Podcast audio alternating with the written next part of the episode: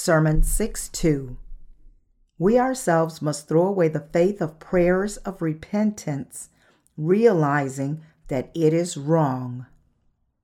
Galatians 6th chapter, verses 1 through 10. Brethren, if a man is overtaken in any trespass, you who are spiritual, restore such a one in a spirit of gentleness, considering yourself, lest you also be tempted. Bear one another's burdens, and so fulfill the law of Christ. For if anyone thinks himself to be something when he is nothing, he deceives himself. But let each one examine his own work, and then he will have rejoicing in himself alone, and not in one another. For each one shall bear his own load. Let him who is taught the word share in all good things with him who teaches. Do not be deceived. God is not mocked. For whatever a man sows, that he will also reap. For he who sows to his flesh will of the flesh reap corruption. But he who sows to the Spirit will of the Spirit reap everlasting life. And let us not grow weary while doing good, for in due season we shall reap if we do not lose heart. Therefore, as we have opportunity, let us do good to all, especially to those who are of the household of faith. I have dealt with some issues in Galatians so far. But to address the book of Galatians more in depth, I still need to give more sermons. It is because the word in Galatians is that much abundant with spiritual lessons that must be dealt with. The background that made the Apostle Paul inevitably write the epistle to the Galatians was as follows. As there were circumcisionists in the churches of Galatia who had come in from Judaism, they were confusing the faith of the believers in the true gospel of the water and the Spirit. That is why the Apostle Paul said, "The gospel which was preached by me is not according to man. For I neither received it from man, nor was I taught it, but it came through the revelation of Jesus Christ." Galatians 1st chapter, verses 11 and 12. And he also described himself as an apostle, not from men, nor through man, but through Jesus Christ and God the Father who raised him from the dead. Galatians 1st chapter, verse 1. The Apostle Paul made it clear that neither the gospel he had nor his apostleship came from man, but from God. Paul confessed that he was crucified with Christ and resurrected with him. He said, "For as many of you as were baptized into Christ have put on Christ." Galatians 3rd chapter, verse 27. In other words, Paul's overall message was that it is by believing in the gospel of the water and the Spirit that everyone receives spiritual baptism to die with Jesus Christ and be born again into a new life. When we read the book of Galatians, we need to know and understand the situation that the churches of Galatia were facing at that time, and grasp that Paul was speaking about the fallacious faith of the circumcisionist. Their mistaken, legalistic faith has been passed down to this present age, and the result of its evolution is none other than the faith of prayers of repentance. Strictly speaking, Christians in this age believe that they are washed from their sins through their own prayers of repentance. But Paul made it clear that this faith is also corrupt. We have to realize here that the gospel preached by Paul is the gospel of the water and the Spirit. Therefore, whoever wants to meet the Savior, Jesus Christ, must first know the gospel of the water and the Spirit and believe in it. It is when we believe in the gospel of the water and the Spirit that we are able to die with Jesus Christ and be brought back to life with Him. And those who believe in the gospel of the water and the Spirit can lead their lives of faith according to this gospel through their true faith. While interpreting and preaching on the book of Galatians, I was once again reminded of how we, the believers in the gospel of the water and the Spirit, have received such tremendous spiritual blessings from God. Moreover, the epistle to the Galatians is the word of truth that shows us that there is a fallaciousness in the faith of today's Christians who claim to wash away their sins through their own prayers of repentance. This word was written originally to explain why the legalistic faith, stemming from Judaism, that had afflicted the early church believers was in error, but it also was aimed at exposing the fallacy of the doctrine of repentance that many Christians in this age believe in now. It is also an extremely important and critical ministry for us to spread the faith of believing in the gospel of the water and the Spirit on the one hand, and to point out people's mistaken faith on the other. If God had not written the book of Galatians, it would not have been possible today to realize how prayers of repentance constitute such a fallacious doctrine. Without the book of Galatians, in other words, we would not have been able to successfully demonstrate that the doctrine claiming to wash away people's sins through prayers of repentance is inaccurate. In that case, we could not have led countless people to the upright faith of believing in the gospel of the water and the Spirit. Very fortunately, however, we do have the word of truth that enables us to discern correctly what is right from what is wrong. First of all, we must understand the gospel truth of the water and the Spirit. We will then realize that it is an utterly fallacious belief to think that people are washed from their sins by offering their own prayers of repentance. By drawing an example from the fallacious faith of the circumcisionist, the Apostle Paul is lucidly explaining to us the fallacies of prayers of repentance. How fortunate are we that the Apostle Paul is pinpointing the contradiction of prayers of repentance and explaining it to us? We too are now able to explain to today's Christians who adhere to the mistaken faith of prayers of repentance, the errors of their faith.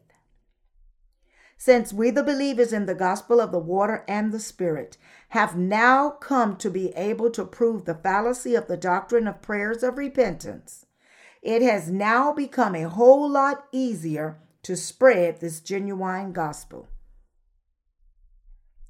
In the last chapter of Ecclesiastes, the Bible says, "Of making many books there is no end, and much study is wearisome to the flesh." Ecclesiastes 12th chapter, verse 12. That is indeed the case, for there is no end with our literature ministry. Once we have begun this ministry, we have to supply the next books in due time. Colloquial words can be quickly corrected if mistakes are made. And as long as people can understand each other, poor sentence structure is not such a huge problem in a conversation. In contrast, writing requires us to use formal language to ensure precise expression of the meaning we are trying to convey. Crude sentences can lead the readers to the distortion of the meaning. That is why writing is so arduous. Nonetheless, such a literature ministry is still absolutely indispensable, and that is why we are publishing our books. I have every confidence that the literature ministry is the most effective means of spreading the gospel of the water and the Spirit. And we are so happy and grateful that God has entrusted this work to you and me. The literature ministry is very useful for us to spread the gospel of the water and the Spirit. So we can't be lazy at this work. And we thank God even more for entrusting us with this work. An uncultivated land is called fallow land.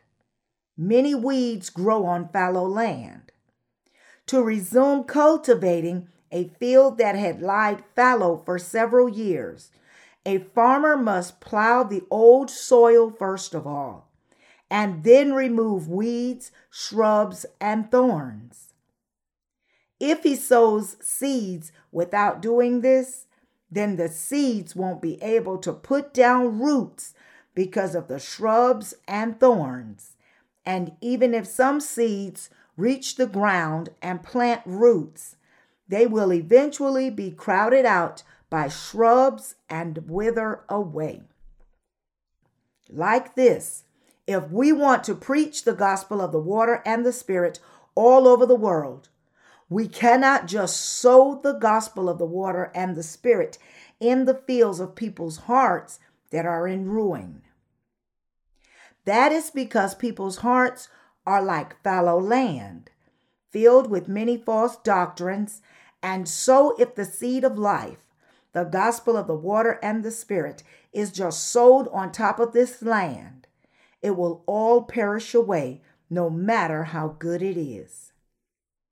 That is why when we try to cultivate the realm of faith, we also must first pull out weed-like fallacious beliefs and then sow the gospel seed of the water and the Spirit.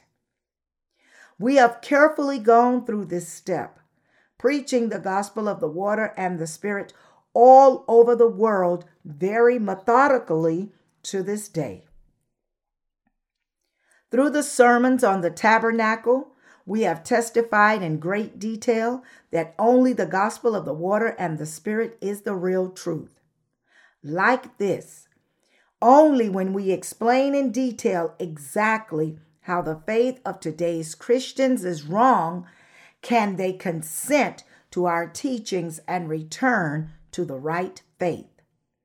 Therefore, in each language of every nation and tribe, we must first explain from where their faith has gone astray, and we must prove the gospel of the water and the Spirit to them. When we preach the gospel of the water and the Spirit to them, it is wise to point out the fallacies of their faith in detail. That is because while everyone may go astray in acts, no one should ever go astray when it comes to faith in the gospel of the water and the Spirit. So I would like to make it clear here just how wrong the faith of today's Christians is, who try to receive the remission of their sins by offering prayers of repentance. And I also want to make it unmistakably clear that through their mistaken faith, they can never be remitted from their sins before God. Like the fallacious faith of the circumcisionist in the churches of Galatia, who claimed that the saints could become God's people only if they were circumcised, Today's belief that prayers of repentance are indispensable is also a fallacious belief. We must explain the fallacy of the doctrine of repentance to everyone, and on those who accept our explanation, we must plant the gospel seed of the water and the Spirit. Only then will the seed finally be sown properly, sprout, grow, and bear fruit. While it is hard when we are doing this work, when we look at the fruit of our labor, we cannot help but thank God. When we read the book of Galatians, we can understand the fundamental difference between the true gospel and the false gospels, and so it is very helpful to our lives of faith. Through the book of Galatians, we have also made much progress in our faith. The Lord taught us to realize how the other gospels sprang into being. I believe that God has blessed his church and that he has enabled you and me to discern the true gospel from the false ones and to guard against them. There is an order to everything.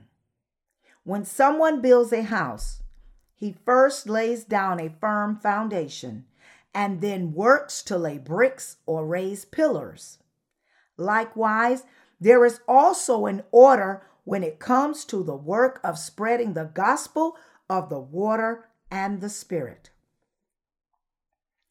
A gospel preacher should not just preach the gospel in whatever way he wants, but he must explain it step by step to ensure that everyone can fully understand.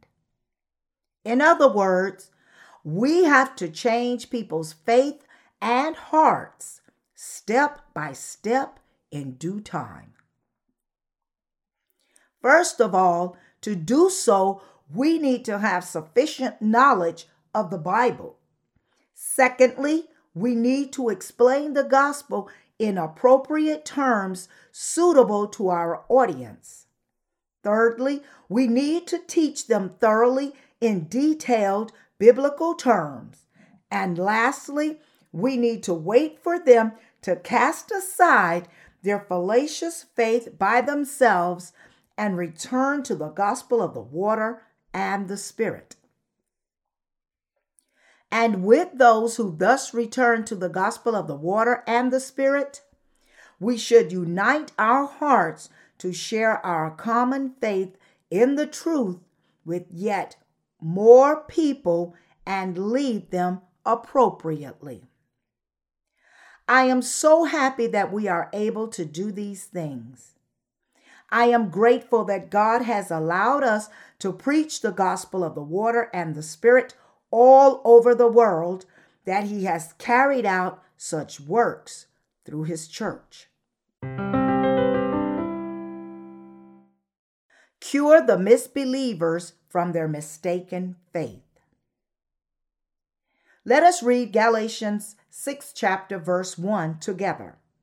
Brethren, if a man is overtaken in any trespass, you who are spiritual, restore such a one in a spirit of gentleness, considering yourself, lest ye also be tempted. Here now the Apostle Paul is bringing his letter to a close. Having correctly pointed out the fallacious faith of the circumcisionist, Paul is now concluding his letter with the words of admonishment once again imparted to the saints. Paul's closing words here are still mindful to the advocates of circumcision. That is why he said, if a man is overtaken in any trespass, you who are spiritual, restore such a one in a spirit of gentleness. Galatians 6 chapter verse 1. When we deal with those who have fallen into mistaken beliefs, rather than seeking to drive them all out, we should also awaken them to their mistakes, teach them the truth, and admonish them to believe properly. Paul said, considering yourself, lest you also be tempted. He said this because many of us can go astray. In fact, if God does not teach his word through his church, anyone's faith can go astray. Shortcomings of a saint in and of itself cannot actually be the problem because they have all been resolved by Jesus Christ. The biggest wrongdoing before God is to corrupt his word and spread fallacious beliefs. As a matter of fact, if anyone interprets God's word without realizing the gospel of the water and the Spirit, then he may add his own thoughts to the word of God and misinterpret it based on his mistaken knowledge. That is why Christian sinners are prone to teach the word fallaciously. This will be more than enough to corrupt the gospel of the water and the Spirit. However, God did not want to leave such people alone. So, having raised men of faith in the gospel of the water and the Spirit and appointing them as his servants in his church, God is now guarding the gospel of truth from corruption. This is how God ensures that his church marches on the spiritually correct path and inspires it to preach the gospel of the water and the Spirit properly to everyone. As the Apostle Paul said, bear one another's burdens, and so fulfill the law of Christ. Galatians 6, chapter verse 2. We must bear each other's burdens. If we have done something wrong, we must correct each other, and we must fulfill the law of Christ by uniting with one another. To do so, we must share the true fellowship of faith in the gospel of the water and the Spirit. We have to help many souls to be saved from their sins, and these souls in turn must preach the gospel to yet more people so that everyone in this world may be saved. When Paul told us to bear one another's burdens, he meant that we should bear one another's burdens in serving the gospel. In other words, he was telling us to share each other's burdens in leading the saints properly, so that we may enable many to receive the remission of sin and to avoid discord in God's church. The Apostle Paul said in Galatians 6, chapter verse 3, if anyone thinks himself to be something when he is nothing, he deceives himself. Put differently, if anyone thinks that he is fully matured spiritually, when in fact nothing of spiritual faith is reached, then he is deceiving himself. The notion during the early church period that people can somehow become God's people by receiving circumcision from the circumcisionist is complete nonsense. The Apostle Paul said clearly, for as many of you as were baptized into Christ have put on Christ. Galatians 3rd chapter, verse 27. Compared to Paul's faith, the faith of the advocates of physical circumcision is indeed nothing. For Abraham also, it was not by receiving physical circumcision that God approved his faith. It is because of his faith, as it is written, Abraham believed in the Lord, and he accounted it to him for righteousness. Genesis 15, chapter, verse 6. When we believe in God's gospel word, we attain the clear evidence of becoming God's people, and that is none other than spiritual circumcision. When God told Abraham to be circumcised, this may be interpreted as physical circumcision, but God was actually speaking of spiritual circumcision. Spiritual circumcision is to cut off our heart's sins by believing in the gospel of the water and the Spirit given by Jesus Christ. That is the real faith of spiritual circumcision. As such, we should realize that the belief that we must be physically circumcised to become God's people, apart from believing in the gospel of the water and the Spirit, is a corrupted belief, and the belief prevailing in this age that the remission of sin is received by offering prayers of repentance is also corrupt. Therefore, if you think that you have become righteous, even as you have not become anything at all, then you must now once again accept the gospel of the water and the Spirit innocently, and be completely born again in this genuine gospel. Placing your faith in the baptism Jesus received from John the Baptist, you must pass all your sins to Jesus Christ and be resurrected with him. We all must die with Jesus Christ by faith and rise from the dead again in order to truly become God's people.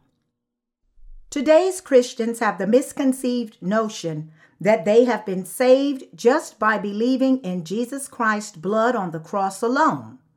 And they also believe that the sins they have committed after being saved can be remitted away by offering prayers of repentance. This is a huge problem. Do their sins really disappear just because they offer prayers of repentance? Their conscience can only say no. Yet even so, they still believe like this, and therefore this is a self-deceiving false faith. They must now throw away such beliefs by themselves. This kind of faith will not make them righteous.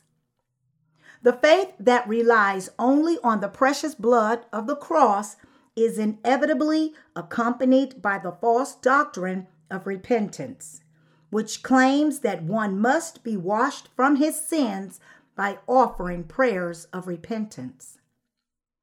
That is because if one believes only in Jesus' precious blood, he has no choice but to try to wash away his sins by himself, all in vain, for he cannot comprehend the power of the baptism of Jesus that takes away all his sins, and therefore he has never passed them on to Jesus. If you can't believe that your sins were passed on to Jesus when he was baptized by John the Baptist, then it is forever impossible for you to receive the remission of your sins. And this will lead you to offer prayers of repentance every day, trying to wash away your sins. Furthermore, you will come to also believe in the false doctrine of incremental sanctification that claims one is sanctified day after day and completely transformed at his death. In contrast, however, if you understand the gospel of the water and the Spirit, then you will realize, all my sins were passed on to Jesus when he was baptized by John the Baptist. You need to know why today's Christianity has been so darkened. All this is because to this day, virtually all Christians have believed only in the blood of the cross and lived by the mistaken faith that their personal sins are washed away through their own prayers of repentance. The spirituality of today's Christians is getting darker and darker because they have misconceived and misbelieved that they are gradually sanctified by trying to live a godly life, and they will thus go and stand before God in a sinless state in both body and spirit. There is no way that people can actually realize this. Such people's faith is a failed faith that cannot accomplish anything. Such a faith is one that God cannot approve. To believe in a doctrine of man's own making instead of believing in this truth that God has saved sinners through the gospel of the water and the spirit is a faith that can never save anyone from sin.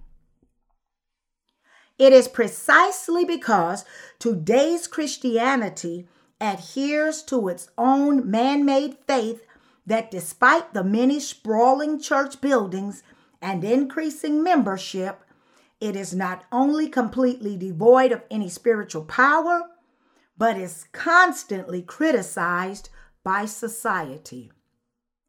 That is why even in Christian countries, Christianity is unable to exercise any influence over the declining societies. Christianity is capable of neither changing society nor changing people's hearts. At most, it exercises political influence based on its large size of membership. Take a look for yourselves. Aren't the acts of Christians and non-Christians the same? It is because Christians believe in something else other than the gospel of the water and the spirit that their faith is incapable of exercising any power in their actual lives. And that is why the age of darkness perpetuates. Today's Christians who believe only in the blood of the cross and are relying on their own prayers of repentance must realize that they are nothing and even now believe in the gospel of the water and the spirit. All those who believe that they have received the remission of their sins by offering prayers of repentance have not seen in themselves any spiritual changes at all to this day. If you have believed only in the blood of the cross so far, you have to realize that you have not received the remission of sin and failed to achieve anything at all. And you must believe in the gospel of the water and the spirit, and thus reach your true salvation from all sins. We must all be able to discern the true gospel from the false ones. Galatians 6 chapter verses 4 and 5 says, "Let each one examine his own work, and then he will have rejoicing in himself alone, and not in another. For each one shall bear his own load." When we consider ourselves before God, each of us needs to examine his own work. Have I truly received the remission of my sins from God? Did all my sins really pass on to Jesus Christ when he was baptized by John the Baptist? Did I pass my sins to Jesus through my faith in the gospel of the water and the spirit? When one considers these questions, if he has indeed been saved from sin by believing in the gospel of the water and the spirit, then he will have rejoicing in himself alone, not in someone else. And as Paul also told us here, each one shall bear his own load. One's salvation from sin should also be received by each, and God's work should also be carried by each. After all, is there anyone else who would believe in the gospel of the water and the spirit on your behalf? No, there is none. Even though the Bible makes it clear that prayers of repentance are few actually realize this properly and turn around from their corrupted way. If someone knows that he cannot receive the remission of his sins through his own prayers of repentance, and yet despite this, he himself does not throw away his misplaced faith in prayers of repentance, then he will remain unable to be remitted from his sins until the end, for he does not understand the gospel truth of the water and the Spirit. Even though many people try to understand the gospel of the water and the Spirit, they still do not cast aside their existing mistaken knowledge, and that is why they cannot reach true salvation. Although you may be able to say to others that you have been saved from sin, many of you would not be able to say the same to yourselves. A sinner's conscience condemns his soul constantly, accusing, "You are still a sinner," and therefore he is incapable of having any rejoicing in himself. That is why Christians all over the world must turn around from the mistaken belief that they are washed from their sins by offering prayers of repentance. They must turn to the right place so that they may have rejoicing in themselves. So they must be able to say, "I may not know much, but at least I believe in the gospel of the water and the Spirit." The gospel of the water and the Spirit is the real gospel, and all other gospels besides this gospel are false gospels. Anyone who has been born again must know and believe as follows. Everyone who preaches any other than the gospel of the water and the Spirit is compromised. Only this gospel of the water and the Spirit is the truth. Even though my acts are insufficient, at least I believe in this, and so I can take pride in Jesus Christ. The people of faith, in other words, must be able to boast to themselves about their faith in the gospel of the water and the Spirit, God's gift, and the faith of salvation that God has given them. We ourselves must believe. The gospel of the water and the Spirit is the word of truth and a precious gift, and we must have the faith that enables us to take pride in this gospel. Do you believe that the gospel of the water and the Spirit is the real truth? Are you now sure that the doctrine espousing prayers of repentance as a conduit to the remission of sin is wrong? Do you realize clearly the fallacy of the belief that the remission of sin is received only through the blood of the cross? You have to reach a clear understanding of these facts. We have to know that the gospel of the water and the Spirit that we believe in is the real truth. But we also have to know the reason why we say prayers of repentance are wrong. Frustrated by the circumcisionist claim that one could be saved by physical circumcision, the Apostle Paul said that they would all go to hell. In this age also, God's servants are also saying out of their frustration, "You will be cursed to hell if you believe in prayers of repentance." When I see Christians, I realize just how empty their hearts are. As God said, "The earth was without form and void, and darkness was on the face of the deep." Genesis 1st chapter, verse 2.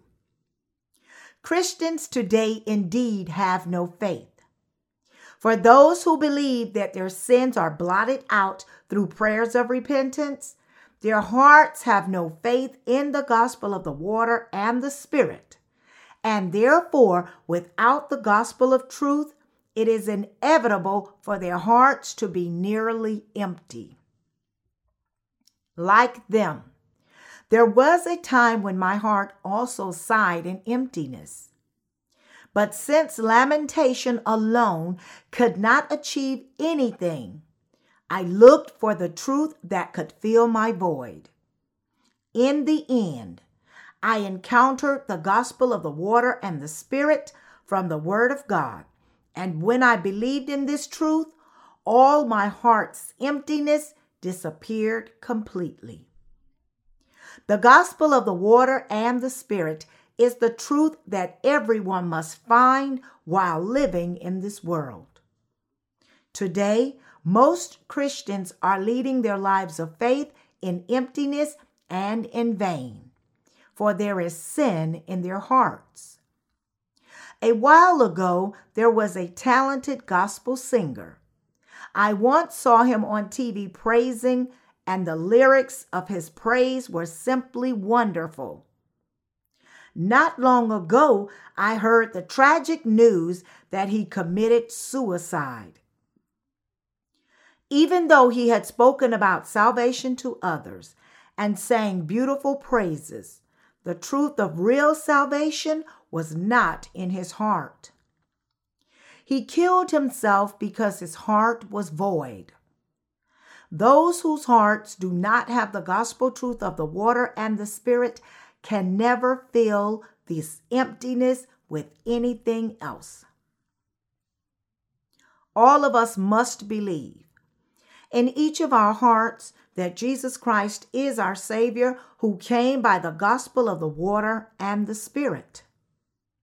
We must believe that only the gospel of the water and the Spirit is the truth of real salvation that God has given to us all. Therefore, we must have the knowledge of the gospel of the water and the Spirit, and we must also have faith in this genuine gospel. Take a look.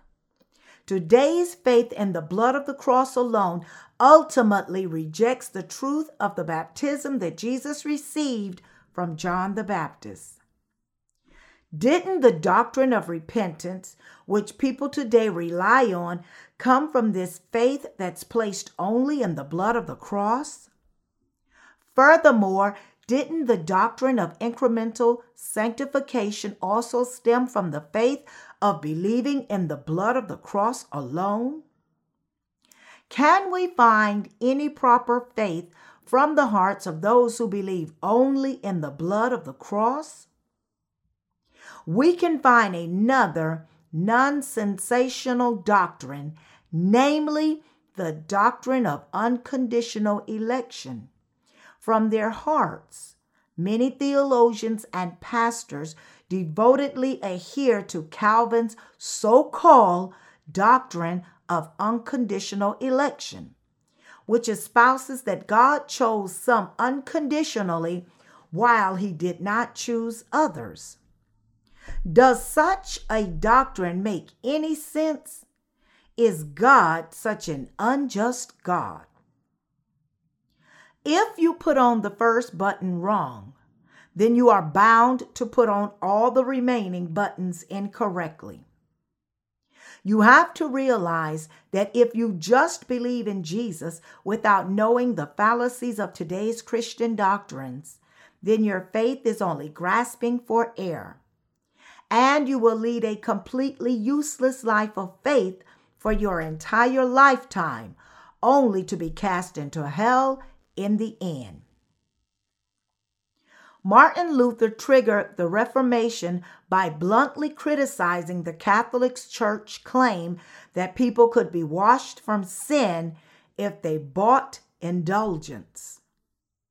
All that Luther did, however, was just pointing out certain mistakes of the church to which he belonged at the time, not by advocating the gospel of the water and the Spirit. Literally, he was only the starting point of a religious reformation and not a reformation of faith itself. If he had realized that the gospel of the water and the Spirit is the truth, and if he had launched a reformation of faith in its true sense, Christianity would not have remained only as one of the religions of the world as it is now. So although the Reformation was carried out in many countries subsequent to the 16th century, there were no people of true faith who preached the gospel of the water and the Spirit. A lifeless church is inevitably destined to be institutionalized and secularized. See for yourself. Aren't Protestant clergymen increasingly clothing themselves like priests nowadays, following the Catholic Church dress code? Even worse, I heard that there are some denominations that emphasizes the ritual of Holy Communion so much that it is performed at every worship service, and that some of them actually believe in the doctrine of transubstantiation advocated by the Catholic Church. All these are fake beliefs, and they are the evidence of the fact that the Reformation has achieved nothing. Jesus said in John 6, chapter verse 55, "For my flesh is food indeed, and my blood is drink indeed." Our Lord described his body as our bread of life. That is because through the baptism of John the Baptist, Jesus took all the sins of the world upon his body once and for all, died on the cross, rose from the dead, and has thereby become our Savior. It is because the Lord blotted out all our sins with the gospel of the water and the Spirit that he described his body as the bread of true life. As such, the doctrine of transubstantiation, which teaches that the wafer actually turns into the flesh of Jesus when the priest blesses it, and that people can obtain the bread of life when they eat this wafer, is wrong. Although we eat the bread and drink the wine in communion, this does not mean that the bread of life is obtained through the act of this ritual. When Jesus' disciples asked him, "What shall we do that we may work the works of God?" the Lord said to them, "This is the work of God, that you believe in him who sent me." John 6, chapter verses 28 through 29. To believe in what was fulfilled by Jesus, whom the Father sent, is to do the work of God the Father. Who is him who God the Father sent? He is none other than Jesus Christ. What did Jesus Christ do when he came to this earth? He was baptized by John the Baptist, shed his precious blood on the cross to die, rose from the dead again, and has thus saved us completely. To believe that Jesus Christ took upon our sins by being baptized by John the Baptist, that he died on the cross while shouldering the sins of the world, and that he has thereby saved you and me, is none other than doing God's work. The first requirement is that we believe in the gospel of the water and the Spirit. My fellow believers, if you believe in the gospel of the water and the Spirit with your hearts, then you will have something to be proud of in each of your hearts. However, if you don't believe, then you will have nothing to be proud of. That is why each of us must bear his burden of faith. Each on his own must know and believe in Jesus Christ as the Savior who came by the gospel of the water and the spirit. It is because you are unable to discern false doctrines or the words of fraud that God has established his servants, and through them taught you why these things are untrue. Nonetheless, it is still your responsibility to know and believe in the gospel of the water and the spirit. You must be with the believers in the gospel of the water and the spirit. The Apostle Paul said the following in Galatians 6, chapter verse 6. Let him who is taught the word share in all good things with him who teaches. When those who teach the word of God believe in the gospel of the water and the spirit and preach this gospel to you, then you must also unite your hearts with those who led you. If those who are taught do not follow the faith of their spiritual fathers who teach them, then they cannot share in the good things. It is clearly not the case that we are to become God's children by receiving physical circumcision. The Galatian saints had to throw away their belief in such a false doctrine. You too need to realize. So it's a wrong faith to believe that the remission of sin is received through prayers of repentance. And in your hearts, you must hold steadfast to the gospel of the water and the spirit and believe in it. If you say, but I don't think so, and reject the God-given truth, then so you will be cast into the fire of hell. Heaven and hell depend on your choice. We must acknowledge that God has established his servants inside the church and follow them by faith.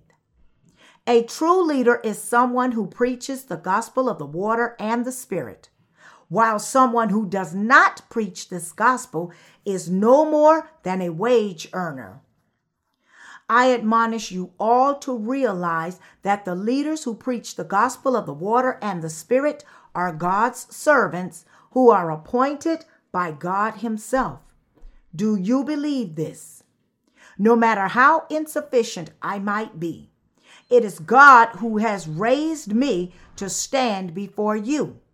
It is not because I am wise, but it is because God has given me the gospel of the water and the spirit prior to you that I am doing his work. And it is God who has raised me as a leader to preach his word. If I believe in the gospel of the water and the spirit and preach it, you need to recognize me as your leader and trust in me. And when I, who believe in the gospel of the water and the spirit and preach to you, say, prayers of repentance are corrupt. You must throw them away. You then have to understand so and believe so. That is a truly upright faith. The Apostle Paul, a leader of the early church, preached the gospel of the water and the spirit. But some people rejected his teachings by claiming that they could become God's people if they were physically circumcised. Was their faith the right faith? No, Paul rebuked such people for their fallacy. The Apostle Paul said, let him who is taught the word share in all good things with him who teaches. What then are the good things that those who teach the word have? They are to believe in the gospel of the water and the spirit, reject the false doctrines, and follow the will of God despite our insufficiencies. We must share in these things together. While we obviously should not share in the bad things that the church leaders have, we should share in the good things. This is only too self-evident, yet there are many who can't do this. Many people believe each on his own rather than emulating the leaders in God's church. But does faith grow in this way? No, it doesn't. Why do students go to school? If a student wants to study all on his own without listening to his teacher, what is the point of going to school? It would be better for him to just go to the library and study all by himself. The reason why there are teachers is so that those who learned first would lead the students as their guides. Once a student is led by a teacher, he can understand more easily, and once he learns once, he can, from then on, do it by himself. Just as teachers are needed at school, in God's church, God's servants are needed. Without such leaders, spiritual death will come. Without the leaders, the congregation will be spiritually deceived and exploited by the wolf-like false prophet. They will be robbed of everything they have in both body and spirit. Therefore, it is good to abide in God's church together with those who teach His word. From the adult group to the Sunday school, women's fellowship, and youth gatherings, there must be a leader to guide them. Each church must also have a leader. That is because without a leader, the flock will perish away in no time. It is good that we have the state and government. Think about what would happen in anarchy. Without the government, our society would not have any order, degenerating into the state of nature ruled by the law of the jungle. That is why Plato said that even a bad government was better than no government. A nation has its people, and there must be a leader to guide this nation.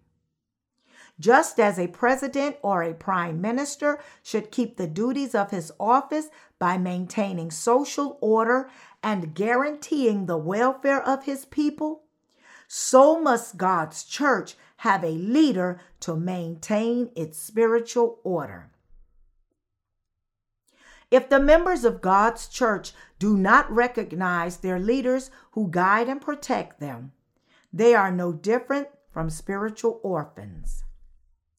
God's blessings cannot be bestowed on such people. I am not saying this just to remind you of my position as your leader, but I am explaining a simple principle of faith. When it comes to leading the life of faith in God's church, while you should have God in your hearts, there must also be a leader appointed by God for your faith to grow. I have every confidence to say that without a leader in your hearts, your faith will never grow.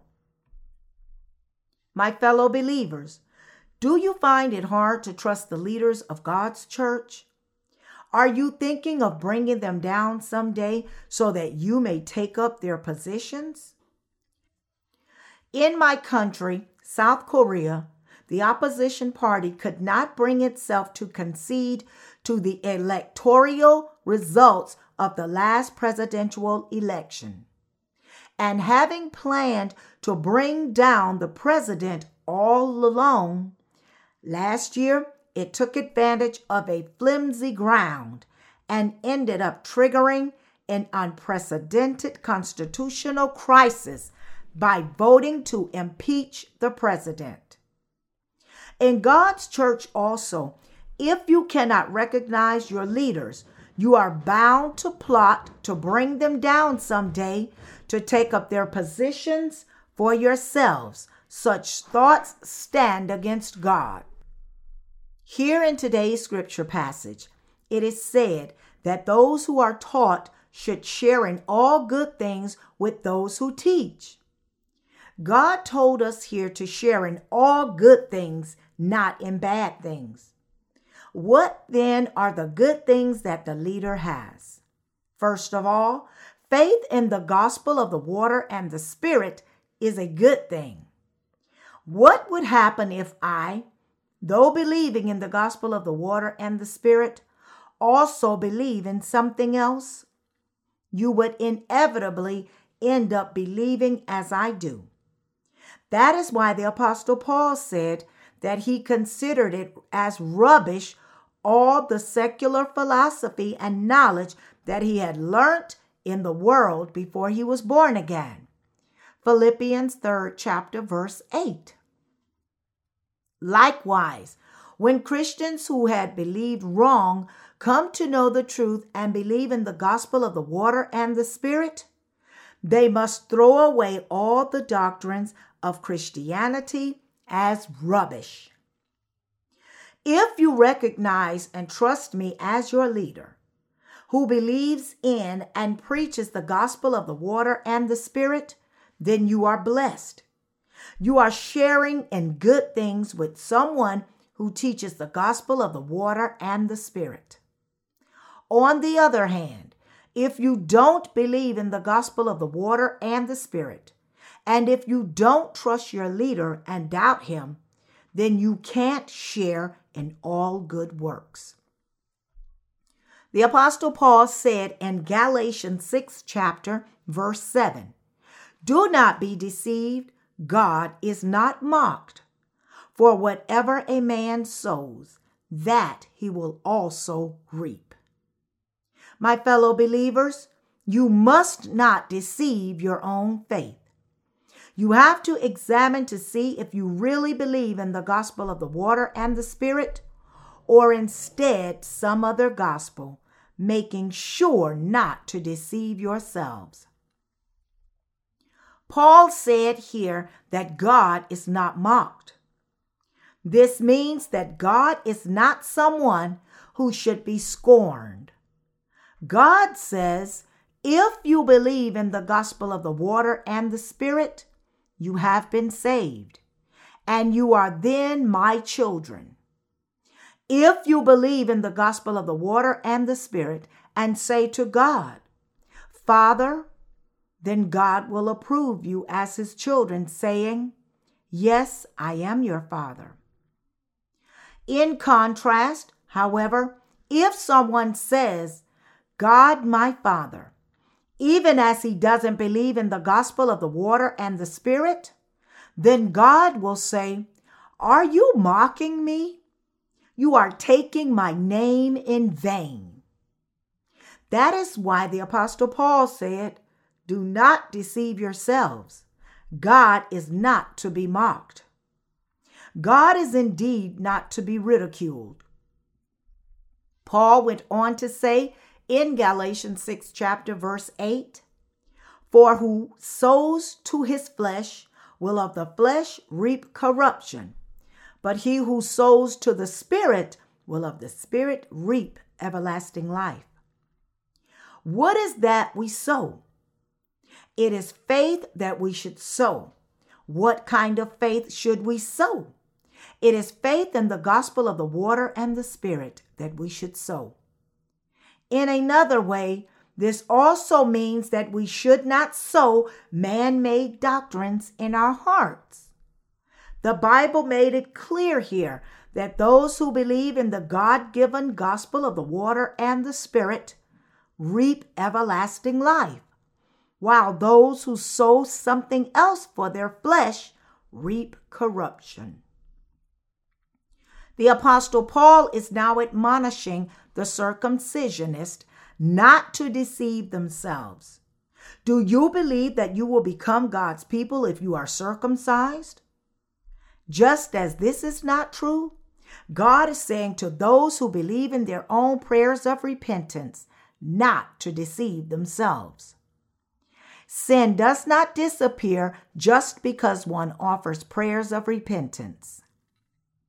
Christians think that anyone who does not offer prayers of repentance is a heretic, but they themselves know better than anyone else that their sins are not blotted out, no matter how fervently they offer prayers of repentance.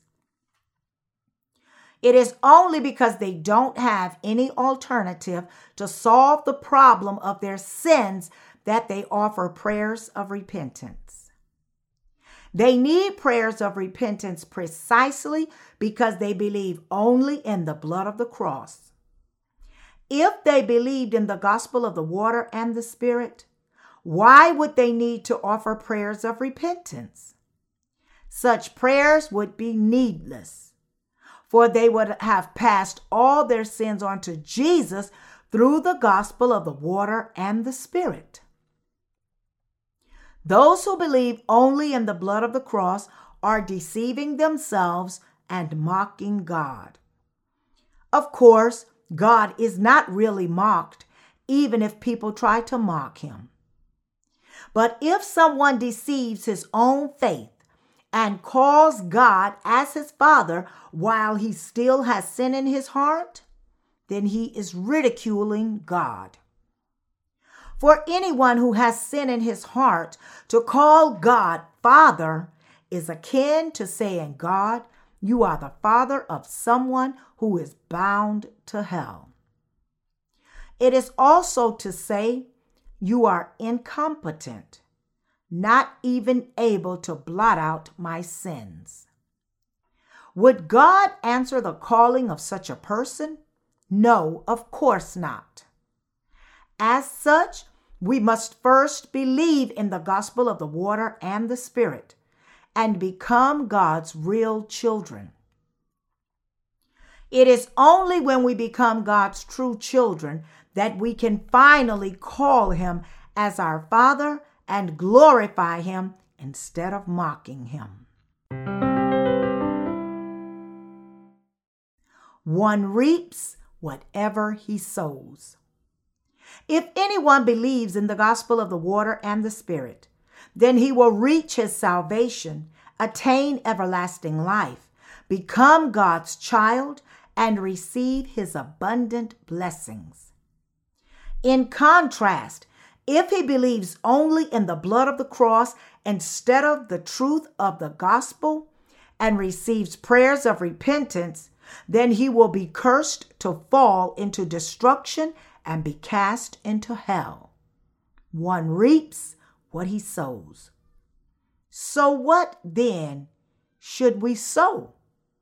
We should believe together with God's servants exactly according to how they believe in and preach the word of God as it is. Only then may we receive the same blessings. The Apostle Paul said in Galatians 6 chapter verses 9 and 10, let us not grow weary while doing good, for in due season we shall reap if we do not lose heart.